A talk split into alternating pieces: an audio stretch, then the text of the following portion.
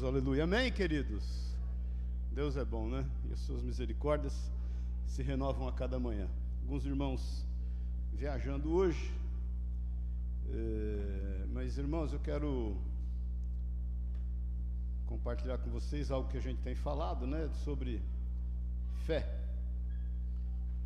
É, o Daniel ministrou até a semana retrasada, a semana passada foi o testemunho do Márcio e da Márcia sobre Noé, eu ministrei outro dia sobre, sobre o, o, os princípios básicos da fé, em Hebreus 11, e a gente vai pegar Hebreus 11 e, e explorar e aprofundar todos os personagens ali, os heróis da fé.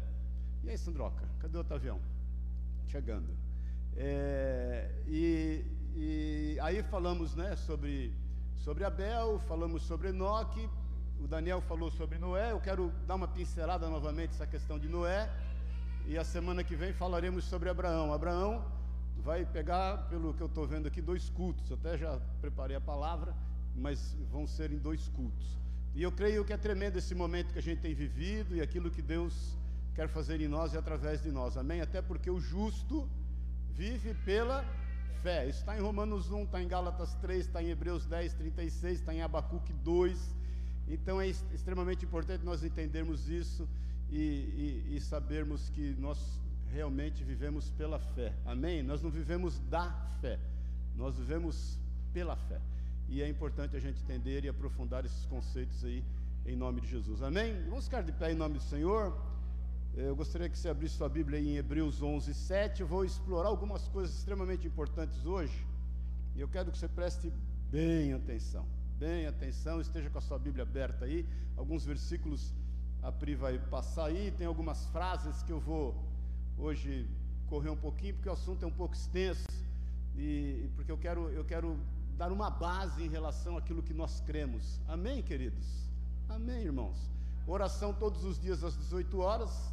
Temos orado, tem sido tremendo, menos aos domingos, e todos os dias, inclusive aos domingos, às 20 horas é o movimento das mães intercessoras que tem sido uma bênção, irmãos, com muitos testemunhos e a palavra de Deus ministrada e, e tem sido um tempo tremendo. Uma vez por mês eu quero trazer aqui pessoas que testifiquem, que testemunhem eh, do amor de Deus através da fé que se manifestou na vida deles. Amém? Semana que vem, semana passada foi o Márcio, o mês que vem a gente está orando aí quem é que vai vir compartilhar. O mês passado foi o Tony, e foi tremendo. Amém? Abre em Hebreus 11, no versículo 7, a Pri já pôs aí. Hebreus 11, 7. Posso ler? Pela fé, Noé divinamente instruído acerca de acontecimentos que ainda não se viam, e sendo temente a Deus, aparelhou uma arca para a salvação de sua casa, pela qual condenou o mundo e se tornou herdeiro da justiça que vem da fé. Amém? Vamos orar? Pai querido, obrigado, Deus. Obrigado por esse tempo, obrigado pela tua presença, o Senhor que nos atraiu aqui nesta manhã, Pai. O Senhor que se manifesta em nós com toda a liberdade, Espírito Santo, vem suprir do desejo, a nossa fome, a nossa sede do Senhor. Vem falar no íntimo e no oculto do coração de cada um. Como disse o Samuel, não foi por acaso que o Senhor nos reuniu aqui essa manhã.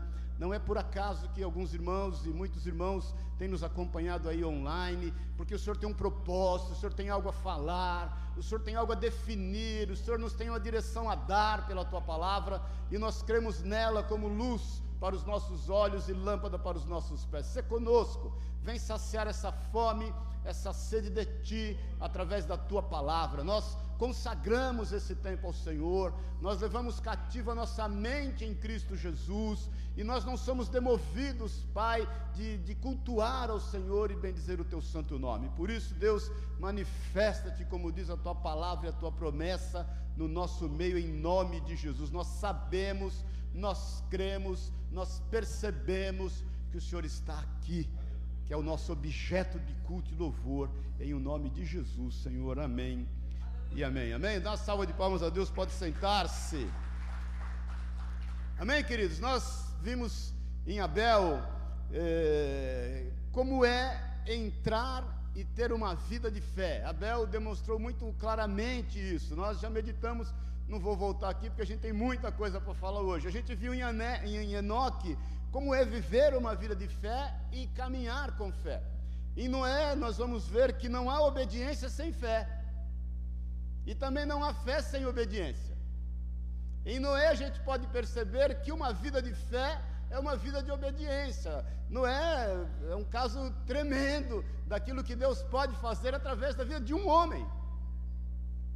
E esses exemplos que a gente tem meditado, e todos os exemplos que nós vamos meditar ainda, presta bem atenção nisso em nome de Jesus, é só para a gente ter certeza de que nós podemos também. Como diz Tiago acerca de Elias, lembra-se disso? Que Elias era um homem sujeito às mesmas paixões que nós. No entanto, ele instou, ele insistiu em orar, e não houve chuva por três anos e seis meses, e mais uma vez ele insistindo em orar, choveu sobre a terra, e o grande milagre é que depois de que uma terra ficou seca por três anos e seis meses, quando aquela chuva toca aquele solo, Tiago diz o quê? Que a terra deu seu fruto. Então, todos esses exemplos, irmãos, como diz Paulo a Timóteo, né, foram escritos para que nós possamos refletir, para que nós possamos aprender com essas experiências. Eu sempre digo que quem não conhece história está fadado a cometer os mesmos erros. Então, tudo que a gente está meditando, buscando em Deus, é para que a gente entenda que é possível conosco, querido. Deus quer nos usar na nossa geração como homens e mulheres marcados pela fé, pelo entendimento da palavra de Deus, que andam e caminham no sobrenatural, que vivem no sobrenatural, homens e mulheres que não são desse mundo, embora estejam nele, como diz o Senhor Jesus, mas não são deste mundo. Por isso que o Senhor ora na oração sacerdotal em João 17: Não peço que os tire do mundo, mas que os livre do mal. Isso está sobre a tua vida, sobre a minha vida, e é importante nós entendermos isso. Agora, é bom a gente lembrar, né, mais uma vez, que essa, essa epístola foi escrita destinada a um grupo de irmãos judeus em alguma parte ali de Israel, e esses irmãos estavam ainda querendo voltar para poder embasar a sua salvação, para poder fundamentar a sua salvação nas obras da lei. E o autor de Hebreus, que não se sabe ao certo, alguns dizem que foi Paulo em função do linguajar, está alertando a eles que não, que eles deviam andar naquele momento em novidade de vida, que eles deviam andar em fé, que Jesus era a supremacia de todas as coisas, estava muito acima de Moisés. E o convite a viver pela fé vem em todo o livro de Hebreus, e a gente sabe que o epicentro disso, ele cita a galeria da fé, para que eles possam entender que a salvação é pela graça por intermédio da fé, ou seja, a graça é o fundamento, a fé é o instrumento. Isso remonta aos tempos antigos, desde Abel. Que não era mérito de quem quer que fosse. Então, meu irmão, minha irmã, é importante a gente entender isso. Por isso que Abacuque 2:4, Romanos 1:17, Gálatas 3:11 e Hebreus 10:36 diz que o justo vive pela fé. Eu gosto da citação de Hebreus de Abacuque 2:4, diz assim: Eis o soberbo, sua alma não é reta nele, mas o justo viverá pela fé. Nós não podemos nos ensoberbecer. Quem é que pode um dia estar diante de Deus e dizer: Eu estou diante do Senhor por mérito meu, porque eu ajudei velhinha a atravessar a rua, porque eu dei esmola, porque eu guardei toda a lei? Não, querido, foi por graça e é por graça e será sempre por graça. E nós sabemos que a graça é o fundamento, o instrumento é a fé. Agora, irmãos, eu quero, antes de meditar sobre a vida de Noé, até porque, presta atenção nisso, muitos questionam não é, essa questão do dilúvio, quando fala do dilúvio, muitos questionam, os que questionam menos, questionam se ele foi universal, né, no mundo inteiro, ou se ele foi local. Eu quero que você entenda, e se você pesquisar, que muitas, muitas culturas milenares falam de dilúvio. A cultura indiana fala de dilúvio, a cultura chinesa fala de dilúvio. Existem marcas do dilúvio por toda a terra, por todo o mundo. Existem cientistas que se debruçaram a poder pesquisar isso. Agora, meu irmão, minha irmã, a palavra de Deus diz, e quando a palavra de Deus diz, nós acreditamos. Por isso que Romanos 1,17 diz o quê? Que a fé vem pelo. O que, que diz lá? A, a fé vem pelo ouvir e ouvir a. Então é ponto, irmãos, é ponto. Aí você me diz assim, pô, mas tudo, tudo exatamente, ipsilíteres. O Senhor fala, ai daquele que alterar uma vírgula ou um tio da minha palavra. E eu quero, antes da gente meditar sobre, sobre Noé, por isso que eu falei que tinha algumas coisas que eu queria aprofundar nessa manhã, a gente meditar acerca da inerrância da palavra de Deus. Irmãos, a palavra de Deus, ela sempre foi extremamente combatida e perseguida. A Bíblia sempre foi extremamente questionada. Eu quero, quero te dar algumas bases e eu quero aguçar você a estudar sobre isso, para que você veja como a palavra de Deus é absoluta, ela não é relativa em nada. Não existe nada na palavra de Deus, olha, que não haja uma explicação plausível você pode pegar muitas vezes alguma diferença de narrativas na palavra de Deus, mas todas elas, tenha certeza, irmãos, eu leio a Bíblia, comecei a ler com 13 anos de idade, depois comecei a ler mais profundamente com 17, depois comecei a estudar a Bíblia com 25 anos de idade, estou com 60, vou fazer 61, já te falei várias vezes, às vezes eu me pego lendo algumas coisas na Bíblia e penso, meu Deus, como eu nunca vi isso, como eu nunca enxerguei dessa forma, porque ela é viva, ela é eficaz, ela é poderosa para discernir espírito de alma e entrar nos lugares mais ocultos, ela é atualizada todos os dias, todas as horas. Esse é o poder da palavra de Deus. Olha, a, a, história conta de um homem, um filósofo grego chamado Porfírio, que viveu no final do século II para o 3, no ano 270 e pouco ele nasceu, um pouco antes, morreu em 304, e ele era um contumaz perseguidor da palavra de Deus. Porfírio se levantou com ira contra a palavra de Deus, Porfírio se levantou com ira contra o cristianismo. Porfírio era neoplatônico, aristotélico e fazia da sua filosofia uma forma de combater a palavra de Deus de toda e qualquer, qualquer maneira. Ele, ele, ele, traz a filosofia para o Império Romano, ele dissemina toda a sua filosofia no Império Romano, a fim de combater aquilo que era o desejo e a vontade de Deus. Porfírio, no final da sua vida, escreveu uma obra, ele escreveu algumas obras, mas, e, e olha, irmãos, em se pesando todo o respeito da parte boa que Porfírio deixou e, e algumas, alguns pensamentos interessantes que ele deixou e que nós devemos, inclusive, meditar acerca dele, deles, mas ele, no final da sua vida, ele escreveu uma obra que compunha 15 livros, que dizia assim: o, o, o título da obra de 15 livros era Contra os Cristãos. Sabe o que aconteceu com Porfírio? Um ano depois da obra ele morreu. Sabe o que aconteceu com os escritos de Porfírio? Eles viraram fragmentos. Irmãos, a palavra de Deus contém mais de 22 mil textos originais e que nunca se fragmentaram ao longo de todos os anos. E os escritos de Porfírio viraram simples fragmentos.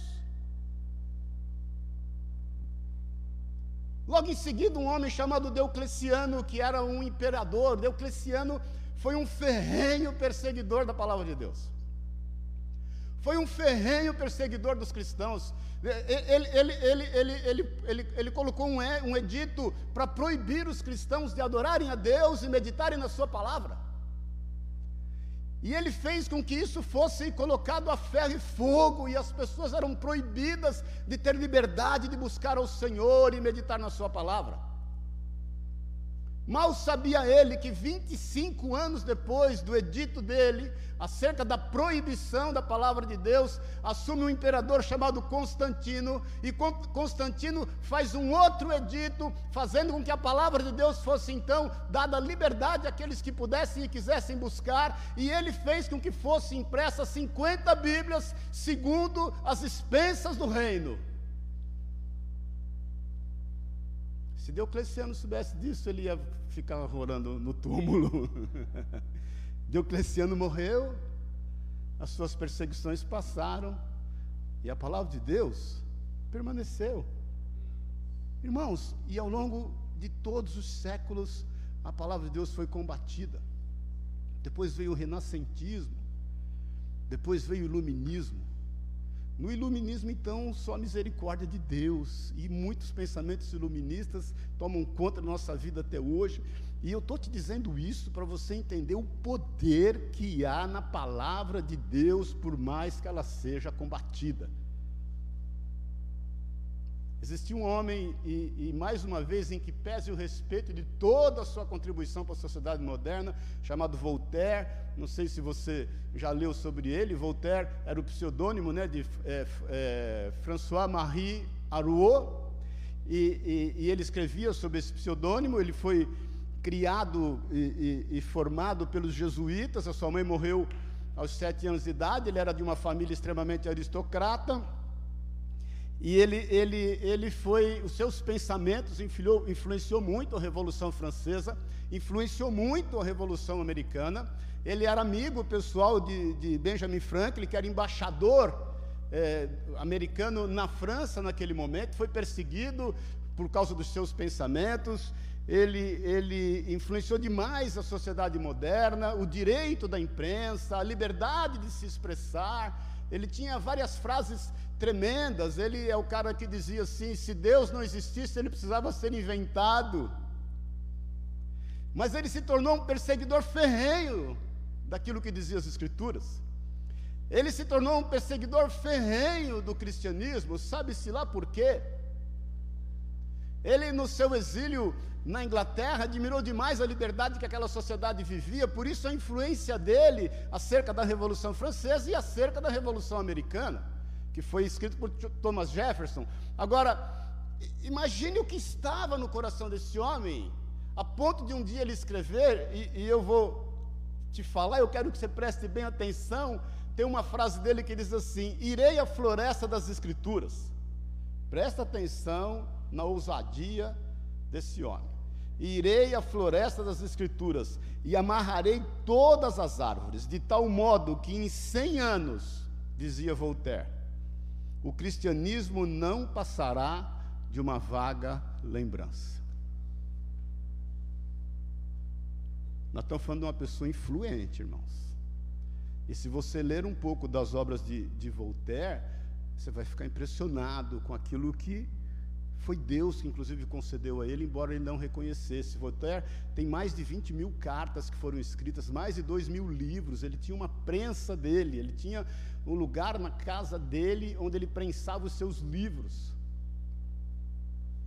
Agora é o seguinte: já passaram-se mais de 200 anos que Voltaire disse isso, e o cristianismo continua firme, forte e rígido, embasado naquilo que diz as Escrituras e a palavra de Deus, e não se sabe como, deixa eu te falar, não se sabe como antes de 100 anos da morte de Voltaire, a casa que ele morava foi comprado pela Sociedade Bíblica de Genebra.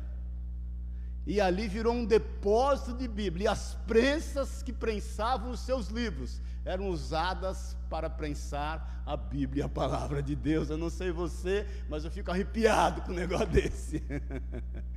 eu fico impressionado com a fidelidade de Deus com relação a isso.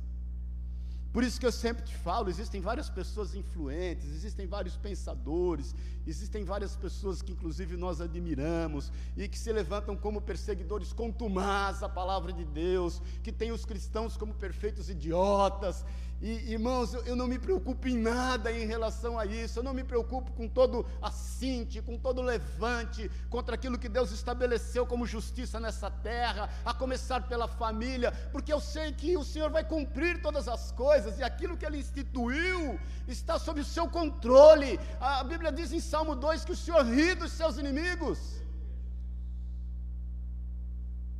Voltaire morreu com 84 anos. E na sua morte, um pouco antes, no, no mesmo período, assim, no mesmo mês, ele escreveu algo tremendo no final da sua vida, que eu quero ler para você aqui, para você reconhecer que há poder na palavra de Deus, e olha aqui para mim, não há só poder na palavra de Deus, há amor na palavra de Deus. A palavra de Deus tem amor, a palavra de Deus veio para salvar, para transformar, para restaurar. o mais ímpio, o mais pecador, o mais perseguidor. Estava falando com o Gustavo eh, um pouquinho antes do culto, quando você lê Romanos 1, que tem a revelação geral da palavra de Deus, onde diz que os homens são indesculpáveis, porque a criação fala por ele, a revelação geral não é para condenação, quando muitos eh, teólogos, inclusive, se firmam nela para condenação, a revelação geral é para revelação. E Voltaire, no final da sua vida, escreve assim: Eu, o que escreve. Presta atenção no que Voltaire diz. Depois de dizer aquilo que ele baniria o cristianismo em 100 anos. Os seus escritos baniriam o cristianismo em 100 anos as suas filosofias, os seus pensamentos abririam a cabeça dos homens e o cristianismo seria banido da face da terra. No final da sua vida, ele com 84 anos diz assim: Eu, o que escreve, declaro que havendo sofrido um vômito de sangue faz quatro dias, na idade de 84 anos, e não havendo podido ir à igreja. O pároco de São Suplício quis de bom grado me enviar M. Gautier, sacerdote, eu me confessei com ele, se Deus me perdoava. Morro na santa religião católica, em que nasci, esperando a misericórdia divina que se dignará a perdoar todas as minhas faltas. E que se tenho escandalizado a igreja, peço perdão a Deus e a ela. Assinado Voltaire, 2 de março de 1778 na casa do Marquês de Villette, na presença do senhor Abade Mignon, meu sobrinho, e do senhor Marquês de Villeville, meu amigo. o seu discípulo, chamado Le Rapper, foi preso na Revolução Francesa. E quando ele cai, e ele era um ferrenho perseguidor, como era o seu né, discipulador, que foi Voltaire, e quando ele cai numa cela, ele encontra um homem lendo a Bíblia. E ele, em meio àquele desespero que ele estava vivendo e passando, começa a ler também a Bíblia, pede para ler a Bíblia. Ele Harper, seu, seu discípulo, ele cita uma frase tremenda que ficou aí também em toda a história, diz assim, a frase de Le Harper, o estudo desse livro é maravilhoso. Nele há tudo para aguçar a curiosidade e também para satisfazer a alma. Paulo também foi um perseguidor. E o Senhor alcançou segundo a sua infinita misericórdia e graça. Eu quero te dar mais alguns dados. Immanuel Kant. Immanuel Kant vivia no reino da Prússia, que foi extinguido em 1918, que parte da Alemanha e foi um grande filósofo, pensador, servo de Deus, e Immanuel Kant, ele, e ele foi contemporâneo de Voltaire, inclusive, e ele tem uma frase tremenda, diz assim, a existência da Bíblia como livro para o povo é o maior benefício que a humanidade tem experimentado. Qualquer atentado para destruir esse livro é um crime contra a humanidade.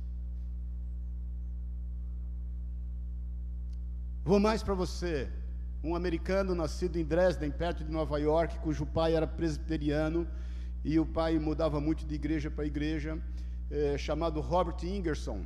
Ele, ele se tornou um, um, um homem muito influente no século XIX, os seus pensamentos, ele se tornou ateu, agnóstico, e ele reunia plateias, ele era um excelente orador, ele reunia milhares de pessoas para poder falar acerca daquilo, acerca daquilo que ele pensava, combatendo a palavra de Deus, que ele foi criado nela, inclusive, dizendo que aquilo não passaria e seria, e seria extinguido menos que uma geração. Ele fazia muito mau uso da sua influência, ele, ele, tinha, ele, ele tinha trânsito em todos os meios americanos foi conselheiro de vários homens e mulheres. E tem uma frase dele que diz assim: dentro de 15 anos, Ingerson dizia, eu terei a Bíblia enterrada num necrotério. Mal sabia ele que em 15 anos ele morria, e quem estava no necrotério era ele, e a Bíblia continuava forme, firme e forte para a honra e para a glória de Jesus.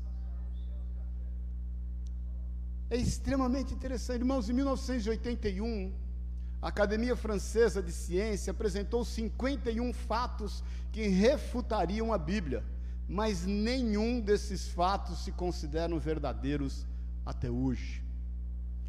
Tem uma obra muito interessante que eu gosto de Josh McDowell, não sei se você já ouviu, ele é um senhor hoje de 80 e poucos anos, acho que 84 anos, e, e, e, ele escreveu o primeiro livro dele, chamam Evidências que Precisam de um Veredito. Eu não sei se você já viu, compre esse livro. É um livro, inclusive, de cabeceira, é um livro que você vai lendo, às vezes ele se torna meio denso, por conta de, todos os, de todas as comprovações, de todas as evidências e os vereditos que ele traz. Ele, ele quando, aos 19 anos de idade, como tese do, do seu, não sei se era TCC na época, mas do seu mestrado, ele resolveu pesquisar a história para poder desmistificar a Bíblia e comprovar a, a, sua geração de que a Bíblia era uma mentira, de que aquilo era uma invenção, de que aquilo era somente para escravizar o povo.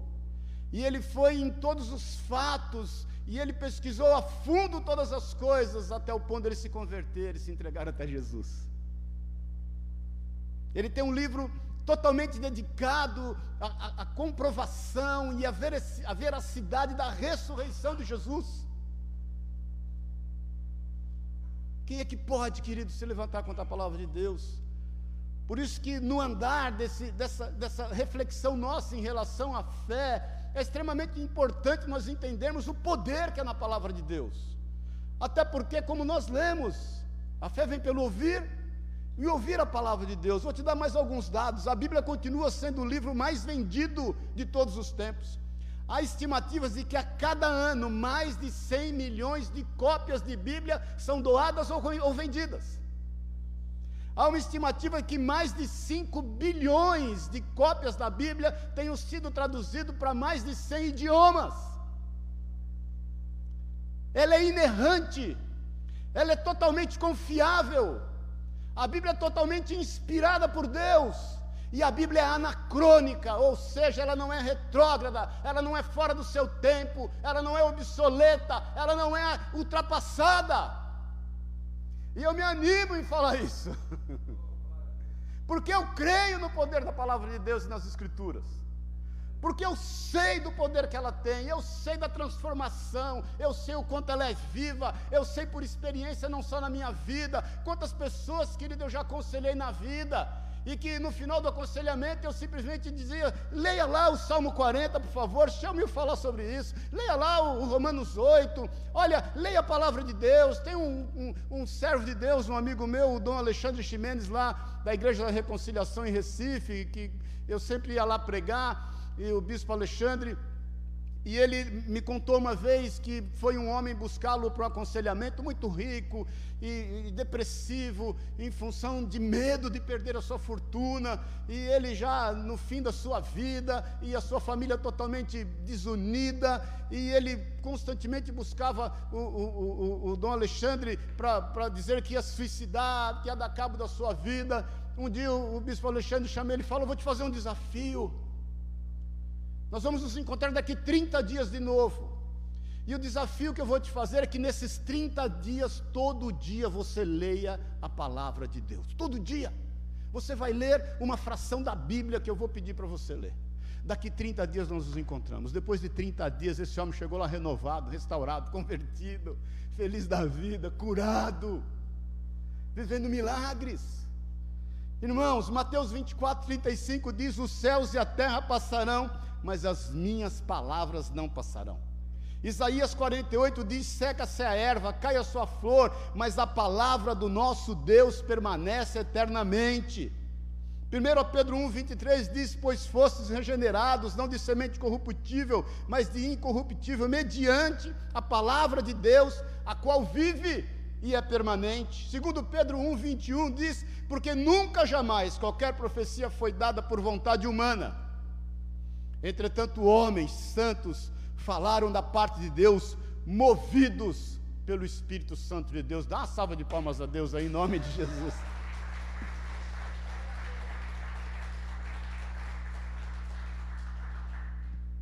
Existiram homens, querido, mulheres extremamente preparados a fim de combater a palavra de Deus, mas foram extremamente envergonhados pelo poder dela. Foram extremamente constrangidos pelo amor que contém nela. Foram extremamente ministrados no íntimo dos seus corações, por amor a essa palavra. Por isso que nós cremos nela. E quando a Bíblia diz que o justo viverá pela fé, creia nisso. O que está na palavra de Deus vai se cumprir, meu irmão. Ela é a base de toda a formação da sociedade, ela é a base de toda a lei no mundo. Ela vai permanecer por toda a eternidade. Falando de Noé, Noé sabia disso. Assim como Abel, assim como Enoque, assim como Noé, assim como todos os homens e mulheres que nós vamos meditar ao longo desses dias, que está ali na galeria da fé de Hebreus 11, eles sabiam disso, eles temiam essa palavra. Eu não sei se você sabe, mas existem alguns vídeos, você pode ver no YouTube, de chineses perseguidos, a igreja perseguida na China, recebendo a Bíblia, a palavra de Deus, e eles, e veja isso no YouTube, põe lá chineses recebendo a Bíblia, eles, eles como, como se, se você pegasse uma população carente e jogasse ali várias cestas básicas, e que eles pegam, né, naquele alvoroço de, de, se alimentar, mas os chineses pegando a Bíblia, chorando, abraçando com a Bíblia, e cada um querendo o seu exemplar. Muitas vezes ela está tão acessível que nós nos esquecemos dela. Eu sou do tempo que os cristãos deixavam a Bíblia aberta no Salmo 91 na sua casa, lembra-se disso? E ela ficava toda amarelada ali, mas ninguém a lia. Não se afaste da palavra de Deus. Nós temos meditado no exemplo desses homens para que nós possamos entender que nós podemos também viver o que eles viveram de forma sobrenatural. Mas nós temos que buscar isso na Sua palavra, meditar nela de dia e de noite, fazer conforme tudo nela está escrito, porque onde nós onde nós fizermos, vai haver prosperidade. Eu não sei, irmãos, a dificuldade que eventualmente você possa estar passando, eu quero te desafiar em nome de Jesus a ler a palavra de Deus a criar um hábito de buscar nela aquilo que você nem sabe o que você precisa. A buscar nela as verdades contidas ali que você nem imagina o quão útil ela pode ser para a tua vida. Voltando para Noé, em Hebreus 11, que nós lemos no versículo 7, diz assim: Pela fé, Noé, devidamente instruído acerca de acontecimentos que ainda não se viam, e sendo temente a Deus, aparelhou uma arca para a salvação da sua casa, pela qual condenou o mundo e se tornou herdeiro da justiça que vem da fé. A Bíblia nos diz que Noé trabalhou 120 anos por isso. Noé não quis impressionar ninguém. Noé não viveu segundo o conselho daquele mundo, nós vamos meditar, segundo o conselho da sua geração. Noé ouviu a Deus e obedeceu. Eu, eu, eu já tenho te falado que as obras, elas são consequências de uma fé obediente, querido. Ele, ele, ele foi um grande pregador e, e, profeta que a justiça de Deus se manifestaria nos homens. Está lá em Judas, Judas só tem um capítulo, no versículo 14 do livro de Judas que Enoque foi profeta e pregador da justiça e declarando a, a, vinda de um reino. Enoque coloca o nome do seu filho, que viveu 969 anos, chamado Matusalém. E quando Matusalém nasce, ele diz assim: o nome Matusalém quer dizer assim: quando este morrer, a justiça virá. Quando Enoque tinha 369 anos, ele foi arrebatado aos céus. Matusalém viveu mais 600 anos. E no ano exato que Matusalém morreu, no ano exato, aos 969 anos, o dilúvio veio sobre a terra. depois de 120 anos de trabalho de Noé, que creu na palavra de Deus. Existem as, algumas coisas, irmãos, que o Espírito Santo tem, nos tem falado, que a palavra de Deus nos tem dirigido, que às vezes a gente acha que é bobagem, às vezes a gente está se preocupando com o que vão pensar ao nosso respeito, às vezes a gente está se preocupando em impressionar as pessoas. Não, querido. Viva aquilo que é o desejo de Deus para a tua vida, na tua geração, definitivamente. E você vai ver que o Senhor trabalha contigo. Eu tenho certeza que o Senhor trabalhava todos os dias junto com Noé. Não é dessa forma, não é nesse ângulo, não é aqui que você vai pôr a cavilha, não é essa madeira, não é aqui, essa madeira é ali. E quando caçoavam dele, irmãos, quando discriminavam ele, não se esqueça, ele tinha família, ele tinha três filhos, esses filhos cresceram e ele passou a, ser, a ter três noras e ele conseguiu manter a sua família unida em torno de um propósito, que foi a palavra de Deus sobre ele. Quer manter a sua família unida? E é uma coisa que nós oramos, eu e Sueli sempre, e é o nosso sonho como pastores, é ver famílias reunidas em torno da palavra de Deus o que a palavra de Deus diz para nós. A verdadeira fé resulta em obediência, já falamos sobre isso. Não existe fé sem obediência, não existe obediência sem fé. A obediência resulta em instrução.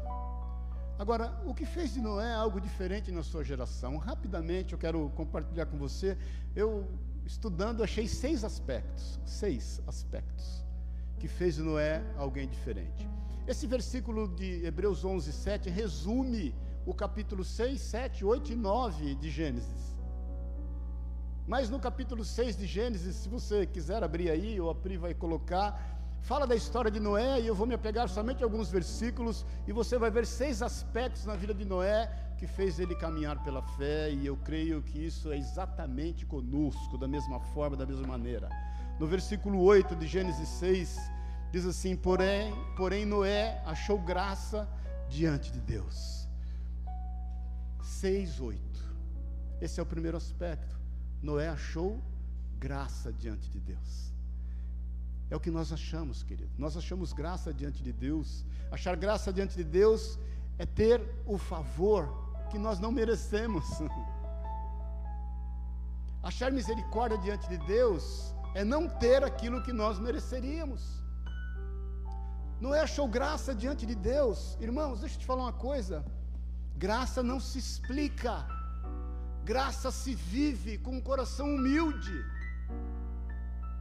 Nós, infelizmente, ainda temos aquele conceito que, quando elogiados, a gente fala, ah, dá aquele sorrisinho acanhado, fala, não, obrigado, nem é tanto assim, nem é tudo isso. Irmãos, eu já te falei, humildade não é você enxergar a, a vida é, a partir de, de, de, de um olhar é, inferior às questões que estão ao seu redor. Isso não é humildade, isso é espírito de derrota. Humildade é você reconhecer os seus limites. É você saber que a partir de determinado ponto você não consegue sozinho, você precisa da ajuda, do cuidado e da graça de Deus sobre a tua vida. Humildade é você receber a graça de Deus e ser grato a Ele, a despeito dos seus méritos. Quem é aqui que pode dar a Deus para que Ele possa retribuir depois? Como diz as Escrituras. Receber a graça de Deus é viver em humildade aquilo que nos foi dado, é, é, fazer parte de uma mesa como filhos, e a partir desse entendimento nós vamos andar como filhos porque o filho faz aquilo que viu o pai fazer. Receber a graça de Deus é que quando você é elogiado, você diz obrigado. obrigado. Nós não precisamos viver um aspecto religioso, ai, é toda honra e toda glória. Não, não, obrigado. Quando alguém elogiar você por alguma atitude, seja ela qual for, você vai dizer, sabe o quê? Obrigado o seu coração é grato a Deus, que é fonte de vida para todas as situações da tua vida. Ponto. Isso é ter um coração humilde, é você reconhecer no seu íntimo, porque irmãos, tem pessoas que reconhecem muito fácil de boca, mas na sua intimidade aplaude-se a si mesmo. Bom dia, paz do Senhor, examine-se o homem a si mesmo. Eu conheço muita gente, querido. Não, glória a Deus, aleluia, nem é tudo isso, mas no seu íntimo. E, e vou te falar, nós mesmos, eu mesmo, já caí muitas vezes essa cilada. Então Noé teve a graça de Deus. Não foi porque Noé, como nós vamos ler aqui, teve boas atitudes, mas é porque Deus olhou a ele e se agradou dele. Deixa eu te falar, Deus olhou para você um dia e se agradou da tua vida. Foi graça, porque merecer você não merecia, nenhum de nós. Irmão, se, eu chamar aqui cada um para dar um testemunho aqui, sabe o que você vai falar? Você vai dar um testemunho de transformação, porque você, você era um cara torto, da perna torta que mancava. Você no seu íntimo, fazendo uma, uma reflexão, você pensa, com certeza você vai pensar e vai entender assim: quem sou eu para que Deus haja com tanta misericórdia para com a minha vida? Sabe o que é isso? É graça, receba, entenda, viva conforme a graça que te foi dada desfrute disso. Um segundo aspecto está no Gênesis, na parte 9 do versículo, capítulo 6, 9a, diz assim: Eis a história de Noé. Noé era homem justo e íntegro entre os seus contemporâneos. Esse é o segundo aspecto. Ele era justo e íntegro. Irmãos, deixa eu te falar uma coisa. Se você perceber, o texto diz que Noé achou graça diante de Deus.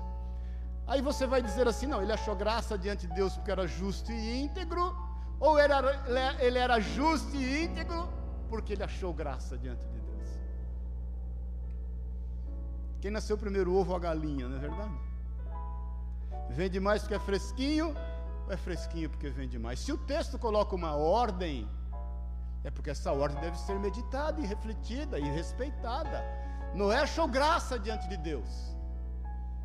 E aquele amor inconfundível que toma conta da vida dele, que fez com que ele se relacionasse com o Senhor, fez com que ele andasse com o Senhor, a Bíblia diz que ele andava com Deus, nós vamos refletir nisso, faz com que ele tenha uma vida justa e íntegra.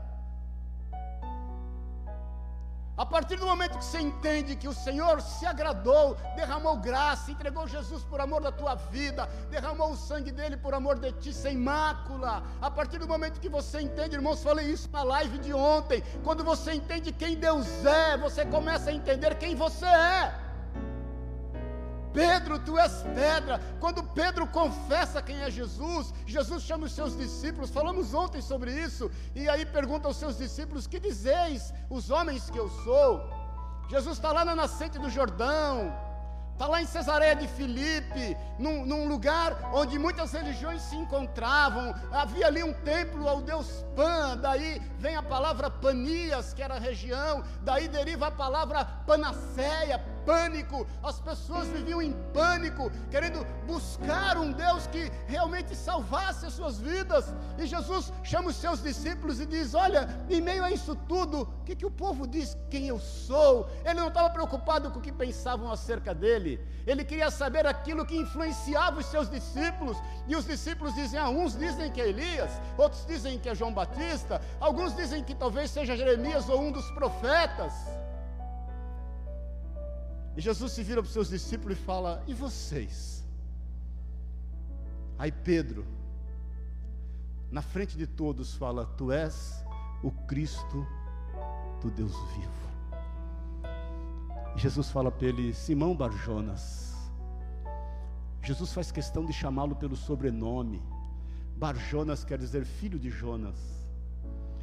Jesus está dizendo para ele: Pedro, a despeito da sua cultura, a despeito da sua família, a despeito daquilo que, que há em você por conta de todos os anos da sua casa. Eu quero te dizer que não foi carne nem sangue que te revelou isso, mas foi o Espírito de Deus. E Jesus fala para ele assim: Pedro, tu és pedra. Tem um trocadilho ali. Quando Jesus usa a palavra pedra ali, ele quer dizer: você você é um pedaço de uma rocha.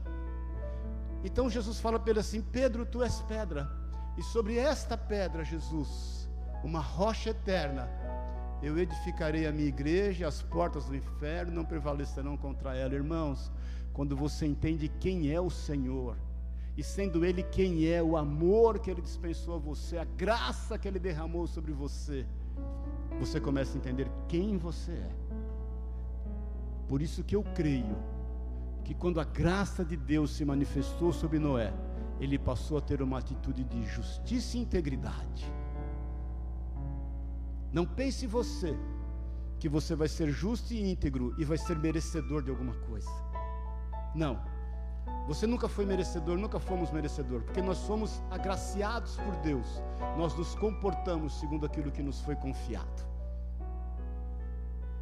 Se você tem andado nos caminhos do Senhor de forma forçada, se você ainda acha que a Bíblia e Deus é o Deus de tudo, não pode.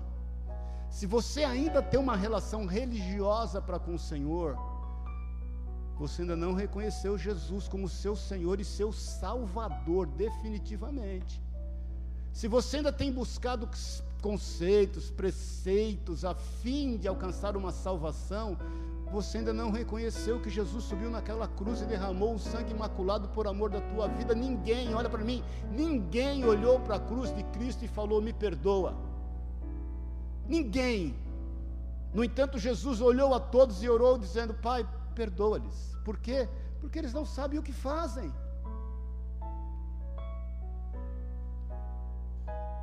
Sabe quando você vai ter uma conduta melhor? Sabe quando você vai ter pensamentos melhores? Sabe quando você vai entrar no prumo, meu irmão? No eixo, minha irmã? Quando você entender que a graça, que é melhor que a própria vida, como diz Davi, te salvou, escreveu seu nome no livro da vida e trouxe uma alegria genuína no seu coração. Quando os discípulos voltaram, eles foram enviados de dois em dois, lembra os 70 discípulos? E aí eles voltaram dizendo: Jesus, alegres, né, felizes, até Satanás se submeteu a nós. E Jesus fala: Eu realmente vi Satanás cair como um raio, mas antes não esteja nisso residindo a vossa alegria, que a vossa alegria esteja em saber que os vossos nomes estão arrolados nos céus. Então não era justo e íntegro. O Senhor conhecia o seu coração e sabia que, ainda que a sua geração entendia ser normal tudo o que praticava, ele se mantinha justo e íntegro.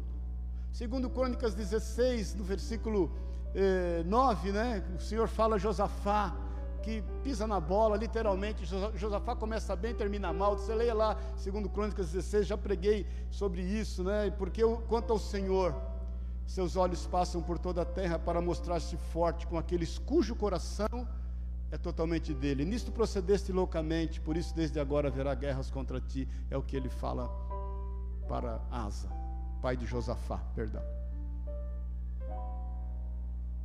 A graça nos faz ter mudança de vida. Amém, queridos?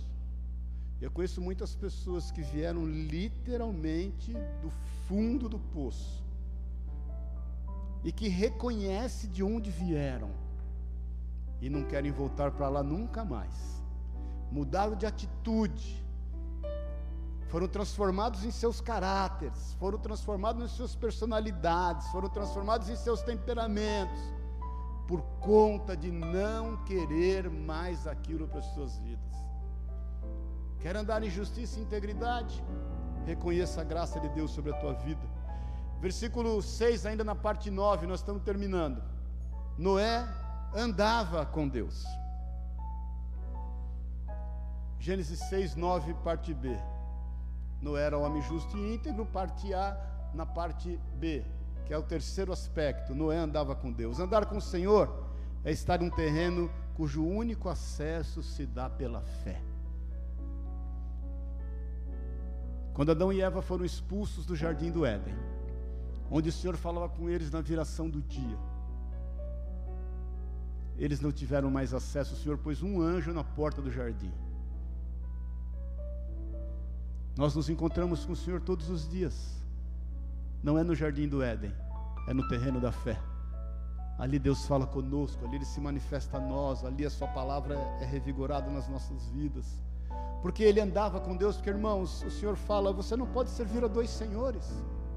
Porque ou você vai agradar a um e desagradar ao outro, ou vice-versa. Você não pode servir a Deus e a Mamon, o Deus das riquezas, por exemplo, onde a sua vida está totalmente enraigada, enraizada na materialidade desse mundo.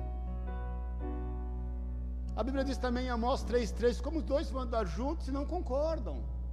Não tem como você andar com Deus se você não estiver em concordância com Ele.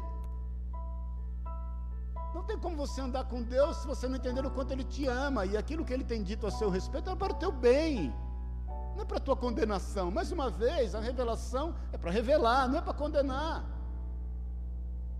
Você conhece de cor e salteado Salmo 1, versículo 1 e 2, diz assim: Bem-aventurado o homem que não anda no conselho dos ímpios, nem se detém no caminho dos pecadores, nem se assenta na roda dos escarnecedores. Antes o seu prazer está na lei do Senhor, e na sua lei medita de dia e de noite. Mais uma vez, é o reconhecimento daquilo que o Senhor fez sobre a tua vida, que você vai andar em integridade e justiça e você vai andar com Deus. Quem aqui não quer andar com Deus amoroso, cuidadoso, zeloso? Quem aqui não quer andar com Deus fiel? Quem aqui não quer andar com Deus poderoso, que faz com que a sua palavra se cumpra, que vela por ela de dia e de noite, que tem atravessado eh, milênios de história e a sua palavra tem permanecido e vai permanecer por toda a eternidade? Quem aqui não quer estar debaixo desse conselho? Quem aqui não quer estar debaixo desse amor? Quem não quer estar debaixo desse cuidado, querido? Todos nós queremos. E o Senhor está sempre esperando que a gente dê o nosso passo. Ele deu o primeiro passo. Nós o amamos porque ele nos amou primeiro. Ele está esperando que nós reconheçamos isso. O quarto aspecto. Noé conhecia os planos de Deus. Está em Gênesis 6,13. Então disse Deus a Noé: Resolvi dar cabo a toda a carne porque a terra está cheia da violência dos homens, e eis que farei perecer juntamente com a terra. Que que diz o, o princípio do versículo? Então disse Deus a Noé. Irmãos, assim como Noé, por isso que eu estou te falando, é possível para nós, nós também conhecemos os planos de Deus. A Bíblia diz que o Senhor não vai fazer nada sem que antes Ele revele aos teus servos, aos seus profetas. Nós sabemos dos planos de Deus. Nós sabemos que Jesus voltará, irmãos. Nós sabemos que Jesus reinará. Ele vive e reina para sempre já.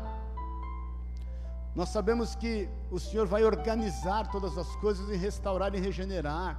O Senhor não quer destruir, Ele mesmo fez uma aliança com o homem que não destruiria mais a humanidade, a terra, por meio de um dilúvio. Mas segundo Pedro diz que a terra será julgada com fogo. Nós sabemos que haverá diferença entre aqueles que servem e aqueles que não servem a Deus, diz em Zacarias, no capítulo 3. Nós sabemos disso. Nós sabemos que da mesma forma como os discípulos viram o Senhor ascender aos céus, todos nós o veremos descer.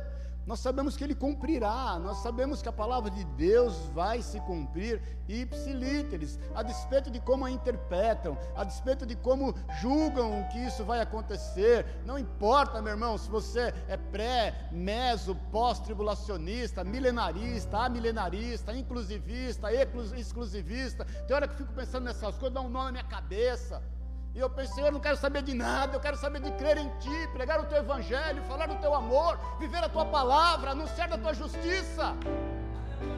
É isso que importa, querido. Não ficar pegando preceito, conceito, contexto, fora do contexto. É viver na prática aquilo que é uma vida de fé. Noé conhecia os planos de Deus, nós conhecemos os planos de Deus, Ele não quer que ninguém se perca, mas que todos sejam salvos. É o seu amor que é derramado sem precedentes em toda a terra, e nós não podemos nos calar. É por isso que eu quero te desafiar a andar em fé, querido. Você é o Noé dessa geração, definitivamente. Eu, perdão, não estou nervoso não. Definitivamente. E nós cremos no poder que está na palavra de Deus e, e na veracidade que aquilo está escrito aqui. Irmãos, eu me lembro uma época que eu lendo a palavra de Deus, eu sempre tive o hábito de ler à noite, hoje já não dou conta, hoje eu leio de manhã, leio à noite também, mas eu gosto de acordar o meu devocional de manhã, eu gosto de ficar quieto, lendo a palavra de Deus, estudando a palavra de Deus, mas quantas vezes eu lendo a palavra de Deus à noite, me dava um sono, eu namorava a Sueli ainda, eu levantava e ia lavar o rosto com água gelada, para poder recobrar o ânimo e voltar e ler a palavra de Deus. Tenha sede, querido. E essa sede vai se dar ao passo em que você vai experimentando cada vez mais do cuidado, da misericórdia e da palavra de Deus sobre a tua vida. Irmãos, nós temos meditado sobre a inerrância da palavra de Deus. Nós temos falado acerca disso, porque nós conhecemos os planos do Senhor. A fé é governada pela palavra pura de Deus. Isso dá estabilidade, querido. A nossa fé governada pela palavra de Deus nos dá estabilidade, sejam quais forem as circunstâncias que estão ao nosso redor. Te falo isso constantemente, as instâncias que nos circundam não pode mudar o nosso procedimento, não pode mudar quem nós somos. No, Daniel, quando foi para a cova dos leões, fez como era de costume, continuou orando. E Deus fechou a boca dos leões. A palavra de Deus se tornou uma realidade presente para Noé, pois ele foi capaz de juntar essa palavra com a fé. Quando Deus disse a ele: Olha, eu, eu, eu, eu vou estabelecer um, um juízo sobre os homens, aquilo aconteceu 120 anos depois. A palavra de Deus antecipa os fatos da nossa vida, querido. E porque ela antecipa os fatos da nossa vida, nós andamos de acordo com aquilo que são os planos de Deus. Por isso o Senhor diz que mais bem-aventurado é aquele que não viu e creu. Por isso que a palavra de Deus diz que nós andamos por aquilo que cremos, não aquilo, aquilo que sabemos, não aquilo que vemos. Porque a fé, em concordância com aquilo que diz a palavra de Deus, antecipa todos os fatos. Os planos de Deus foram antecipados. Noé trabalhou 120 anos sabendo que aquilo uma hora se cumpriria. Não havia data específica. Talvez ele tivesse de olho em Matusalém todo o tempo, talvez ele não convivesse com Matusalém, talvez ele se esqueceu da profecia acerca de Matusalém. Mas ele viveu consoante aquilo que Deus disse a ele. Ele conhecia os planos de Deus e certamente, sem tardar, a palavra de Deus se cumpririam. Se cumpriria. Romanos 11, Romanos 14, 11 12 diz assim, como está escrito: Por minha vida, diz o Senhor, Diante de mim se dobrará todo joelho e toda língua dará louvores a Deus. Assim, pois, cada um de nós dará conta de si mesmo a Deus. Quer você acredite ou não, todo joelho se dobrará e toda língua confessará que Jesus Cristo é o Senhor.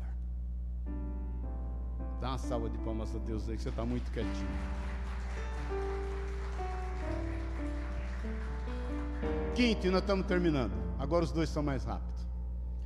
Gênesis 6, 14, na parte A. Faze uma arca de tábuas de cipestre. Sabe que Noé tinha? A direção de Deus. Por muitas vezes você se pergunta: como vai ser? Deus vai te dar a direção.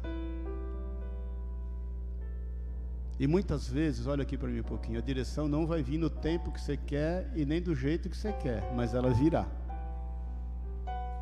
Eu sempre te digo que Deus fala por sussurros, a gente faz tanto barulho que não ouve o Senhor. As nossas orações, elas estão diante de Deus para pedir isso, para pedir aquilo, para interceder por isso, para interceder por aquilo, mas muitas vezes nós não conseguimos ficar um minuto em silêncio diante de Deus a fim de receber dele direção. Nós ainda somos aqueles que, quando passamos aperto financeiro, a primeira coisa que a gente pensa é pedir dinheiro emprestado, depois a gente vai orar. Nós ainda somos aqueles que, no meio de uma indecisão do caminho, a gente toma qualquer caminho para ver para onde vai dar, depois a gente conserta, ao invés de parar e orar e esperar em Deus uma direção.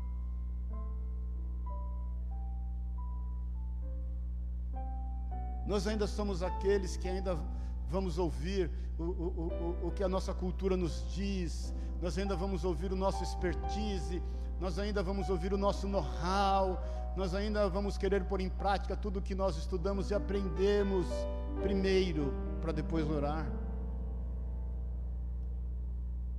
Ore ao Senhor. Humilhe-se, pois, debaixo da potente mão de Deus, para que Ele, ao seu tempo, vos exalte, segundo Pedro no capítulo 5. Humilhai-vos, pois, debaixo da potente mão de Deus, para que Ele, ao seu tempo, vos exalte.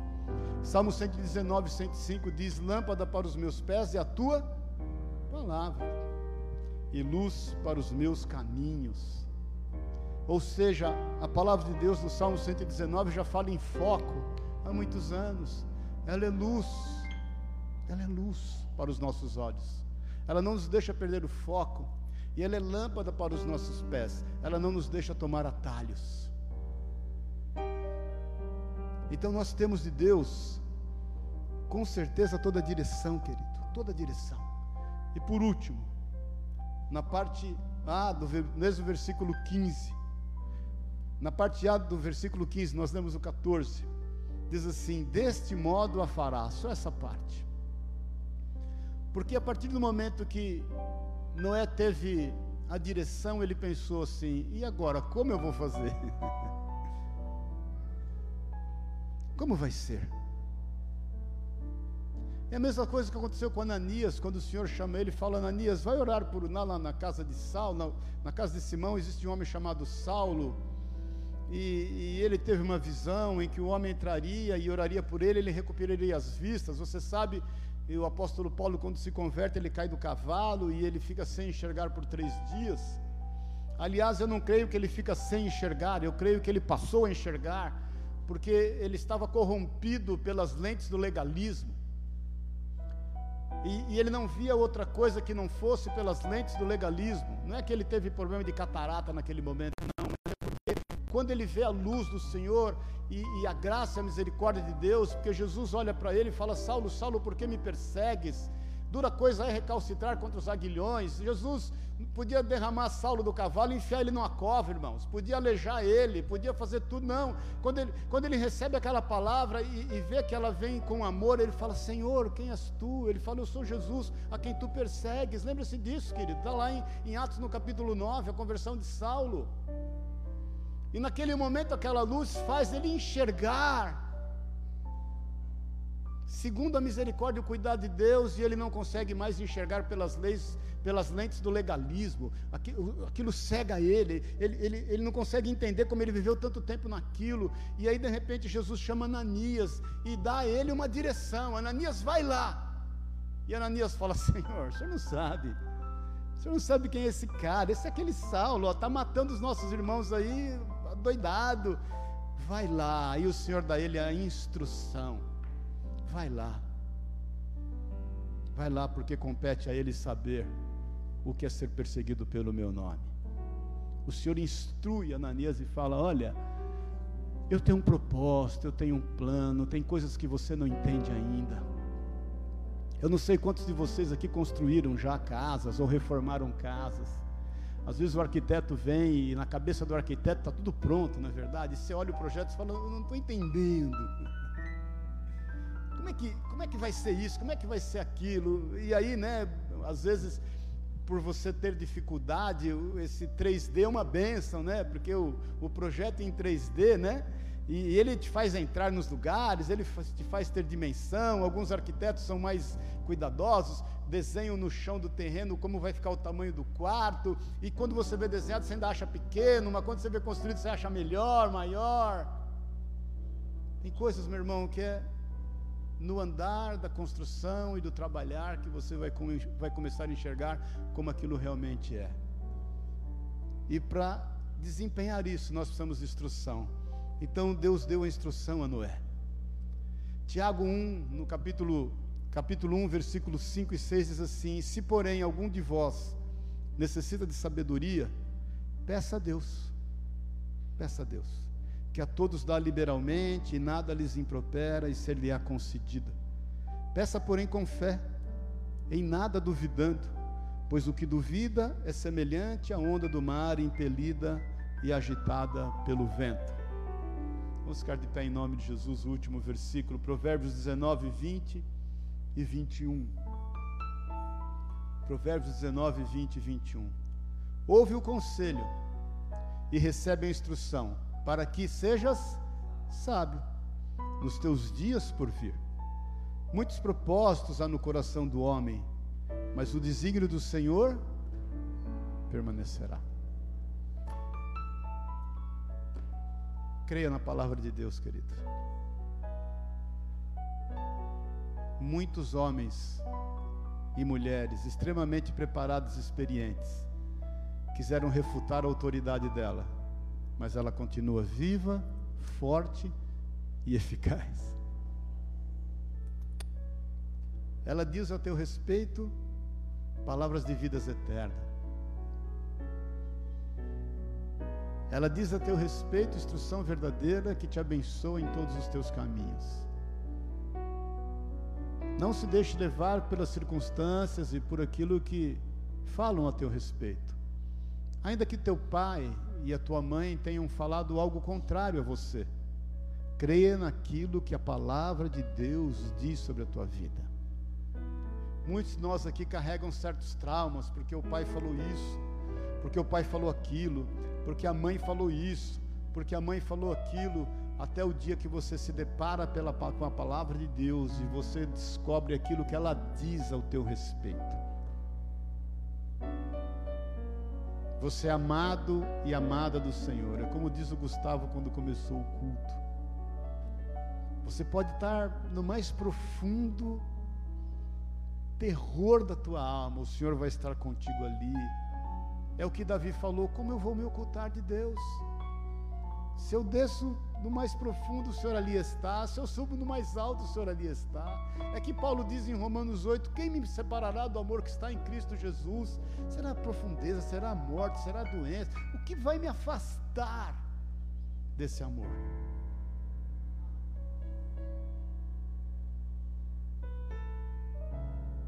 Não se submeta a sentenças. A última palavra vem do Senhor. Jeremias 29, 11 diz: Eu sei que pensamentos tenho acerca de vós, são pensamentos de paz e não de mal, a fim de vos conceder o que lhes é importante ou aquilo que buscais. Olha aqui para mim um pouquinho. Eu quero que você olhe para mim. Palavra de Deus nunca vai te decepcionar.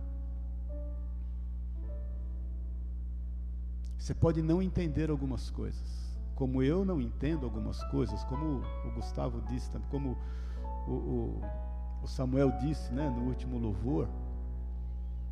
Você pode não entender, mas ela não vai deixar de ser cumprida porque você não entende. Sabe, queridos, um dia nós veremos o que é perfeito, hoje nós vemos como é por reflexo.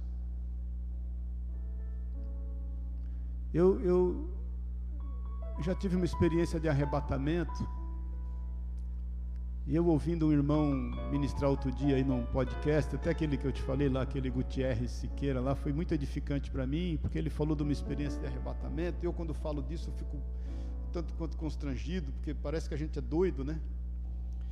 E ele falou um negócio interessante, porque existem algumas coisas na nossa vida que a gente se relaciona por experiência. E ele falou assim: Eu tive experiência de arrebatamento, e eu conheço alguns pastores que também tiveram experiências assim, e não pastores também.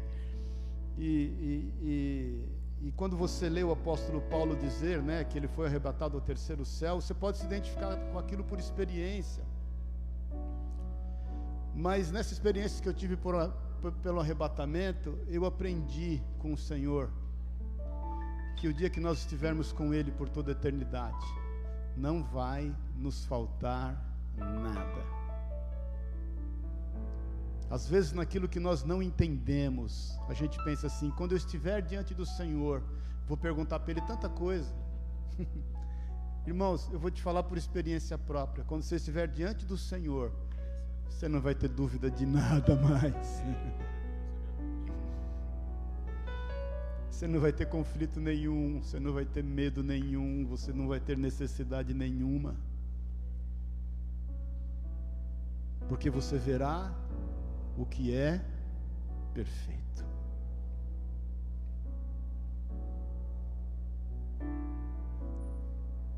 Vontade de Deus aqui nessa manhã, eu quero te falar em nome de Jesus, é que você seja curado, restaurado. Eu estava ontem meditando nessa palavra e vindo para cá de manhã pensando nisso. Eu sei que o Senhor vai se manifestar com cura no nosso meio hoje, porque Ele é Jeová Rafá. Ele é o Deus que cura. Eu quero ministrar isso sobre a vida do Tiago, que está num tratamento de câncer aí, descobriu recente, moço, 37 anos, né? Forte. Pela misericórdia de Deus descobriu o tumor. Porque comeu um negócio, fez mal para ele, e ele foi para tratar de uma coisa, descobriu um, um tumor de 10 centímetros no pulmão. Foi o primeiro ciclo de tratamento, graças a Deus né, passou mal uns dias, está bem de novo. Existem mais cinco ciclos, mas eu quero orar para que ele seja totalmente restaurado e curado. Quero louvar a Deus pela vida da pele do André, que estão grávidos, irmãos, oito anos orando, oito anos buscando Deus, oito anos você não imagina as humilhações, os pensamentos. Eu, quando a Pérola nos deu a notícia, eu, a gente começou a chorar e, e me veio a, a, memória de Ana, né? E tudo que ela passou, o próprio que ela passou. E está aí a Pérola, oito anos depois. Os médicos, ninguém mais tinha a menor, né? A menor, menor chance dela engravidar. Está aí, ó. Quantos outros casos, eu louvo a Deus pela Roberta, irmã da Ju, que está grávida também, que tinha dificuldade. Irmãos, irmãos, irmãos, irmãos, irmãos. Deus é Deus do impossível. Palavra de Deus nos diz que Ele abre portas aonde não há portas. A palavra de Deus nos diz que Ele traz a existência aquilo que não existe. Eu sei que Deus vai te curar não é só no corpo, eu sei que Deus vai te curar na sua alma, para que você definitivamente entenda que você é filho e filha de Deus. Eu, eu, sei que Deus vai te curar no teu espírito, para que você tenha com Ele uma vida tão plena que você não vai querer viver diferentemente do que diz a palavra de Deus você não vai mais ter prazer com o pecado. Irmãos, deixa eu te falar, o, o pecado, a palavra de Deus estragou o pecado na sua vida. A palavra de Deus estragou o pecado, seja ele qual for.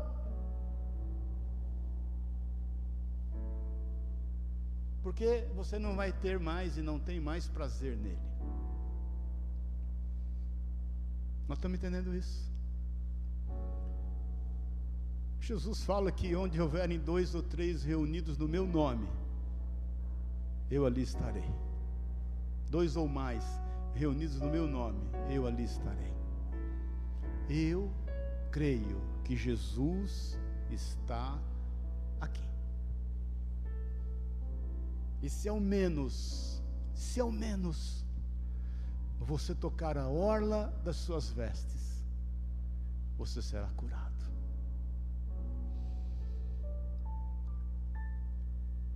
Eu, por algumas vezes, em cultos como esse,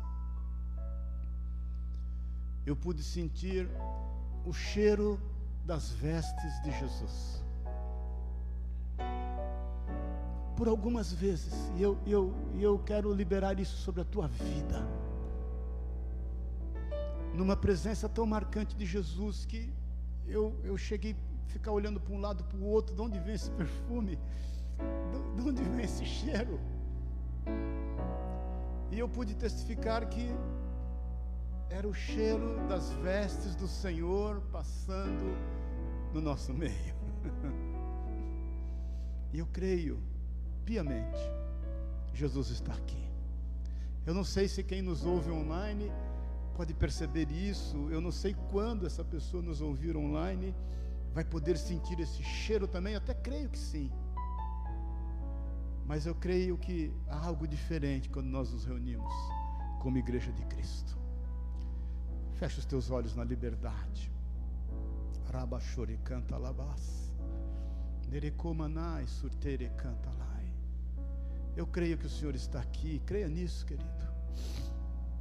Eu, eu quis investir um certo tempo quanto à inerrância da palavra de Deus, para que você tenha plena convicção de que tudo que temos meditado, falado, buscado por revelação do Espírito Santo de Deus é verdade para a tua vida. É verdade para a tua vida. Jesus está disponível. Eu gosto muito dessa frase, God is able. Ele está disponível. O Espírito Santo está aqui derramado sobre toda a carne. Poderoso para salvar, poderoso para curar, poderoso para libertar.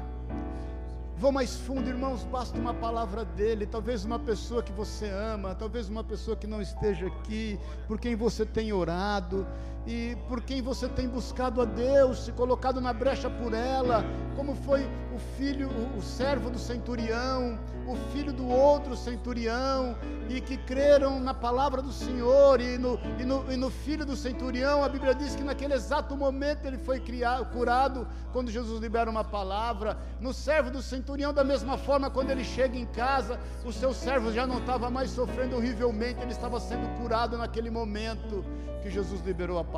Também isso pode acontecer agora. Rabaxere canta labassai.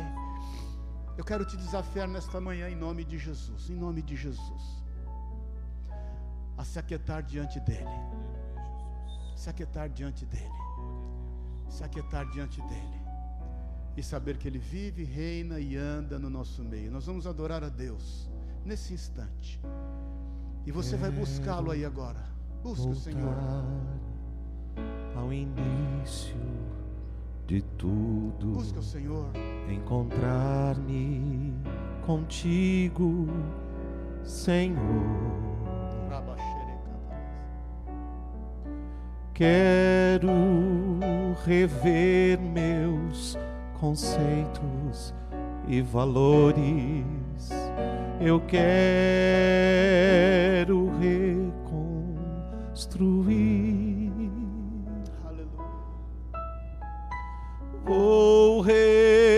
regressar ao caminho, vou ver as primeiras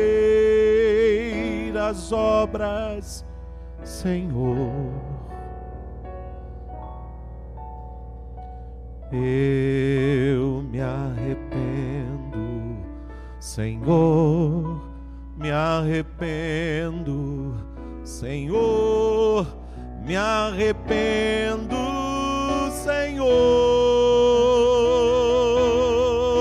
Eu quero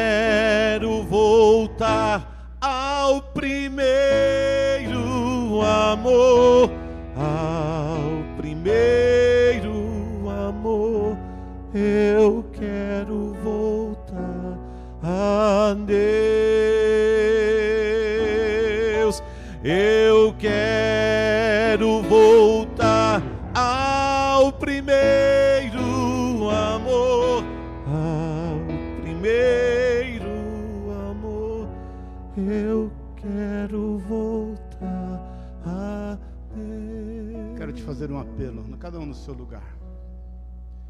Quero Se você quer definitivamente, definitivamente, se entregar aquilo que diz a palavra de Deus, se arrepender das vezes que você tem buscado salvar-se a si mesmo, se arrepender das vezes que você tem entendido de, de forma meramente humana que são as suas atitudes que vão adquirir uma recompensa de Deus. Eu quero te desafiar essa manhã a desfrutar da graça. E desfrutando, desfrutando da graça, viver o melhor e a porção melhor que Deus tem para a tua vida. Meu irmão, minha irmã, eu não estou te falando de religião, de placa de igreja. Eu estou te falando de uma vida plena, verdadeira, eterna e definitivamente sujeita à palavra de Deus. Talvez você tenha vindo aqui hoje buscar algo novo e diferente diante do Senhor. Eu quero te dizer que o Senhor não tem algo novo e diferente para manifestar sobre você, pelo contrário, Ele tem algo permanente, fundamentado, que aconteceu remontando antes da criação de todas as coisas, antes do Gênesis 1 Jesus já havia se entregue por amor da sua vida. O sacrifício de Jesus remonta os tempos eternos. O sacrifício de Jesus reverbera por toda a eternidade passada e futura. Se você quer uma mudança radical na tua forma de perceber, na tua sensibilidade, na tua forma de olhar o mundo, sobretudo na tua forma de se olhar no espelho. Se entrega sem reservas essa manhã em nome de Jesus. E que você receba cura nessa mesma esteira, no teu corpo, na tua alma, no teu espírito. Que você comece a entender quem você é no Senhor. Se você quer renunciar a si mesmo nesta manhã, quer andar como Noé andou, visitado pela graça, em justiça e retidão, em integridade, recebendo a direção e a instrução do Senhor, ouvindo Deus em todo o tempo. Levanta as tuas mãos no teu lugar, eu quero orar com você, cada um olhando para a sua vida. Cada um olhando para a sua vida. Rachalabassore canta lá. Declara comigo assim, Senhor Jesus Cristo. Eu quero me entregar sem nenhum tipo de reserva ao Senhor, declarar do teu senhorio sobre a minha vida. Senhor, vem falar, Espírito Santo de Deus, vem me instruir no caminho que eu devo andar. Eu não quero ser mais a mesma pessoa, porque eu quero andar em novidade de vida, não com preceitos religiosos ou com fundamentos humanos, mas com o fundamento e os preceitos que dizem a tua palavra. Eu me entrego sem reserva nas tuas mãos, em nome de Jesus. Deixa eu orar por você, Senhor Jesus. Senhor Jesus. Eu sei que o Senhor anda no nosso meio, eu sei que o Senhor está aqui, eu sei que Teu Espírito Santo é derramado sobre nós, visita cada vida, vem curar cada um, Senhor, cura no corpo, cura na alma, cura no espírito, livra, Senhor, livra, Deus, dos ataques na mente, livra, Deus, dos terrores noturnos, livra da assolação do inimigo, livra do devorador, do assolador, do migrador, manifesta-te no nosso meio, a fim de que o Teu nome seja louvado Senhor, nós te louvamos pela integridade da tua palavra. Nós te louvamos, Deus, pela fidelidade dela. E nós te agradecemos pelo teu cuidado em cumpri-la literalmente na nossa vida e saber que ela será cumprida por toda a eternidade, para a honra e para a glória do nome de Jesus. É o que nós declaramos. Amém e amém. Amém. Glória a Deus. Aleluia. Aleluia, aleluia, aleluia, aleluia, aleluia. Dá um glória a Deus aí bem alto, de máscara e tudo. Tenha sede na palavra de Deus. Medite nela e ela vai se cumprir sobre a tua vida. Amém, querido? Busque o reino dos céus, toda a sua justiça, as demais coisas vos serão acrescentadas. Amém? Eu vou dar a bênção apostólica e você na liberdade, segundo o Senhor propôs no teu coração se puder e quiser trazer a tua oferta aqui. Amém, querido? Que o amor de Deus, o Pai, a graça eterna de Jesus Cristo, nosso Senhor e Salvador, e que a unção, o poder, o consolo do Espírito de Deus te leve em paz, em nome de Jesus. Amém e amém. Deus te abençoe, te guarde, te honre. Um bom domingo de bênção em nome de Jesus. Domingo que vem estamos aí, olha. Domingo que vem vou falar sobre Abraão, você se prepara. Vai ser dois cultos. E domingo que vem nós vamos consagrar a minha neta ao Senhor. Queria te convidar para estar aí. Glória a Deus, a Maria. Aleluia. E também vamos consagrar o Heitor. Então eu gostaria de te convidar para você estar aí, o Heitor, filho da Érica e do Esteninho. Amém? Deus te abençoe e te guarde em nome de Jesus.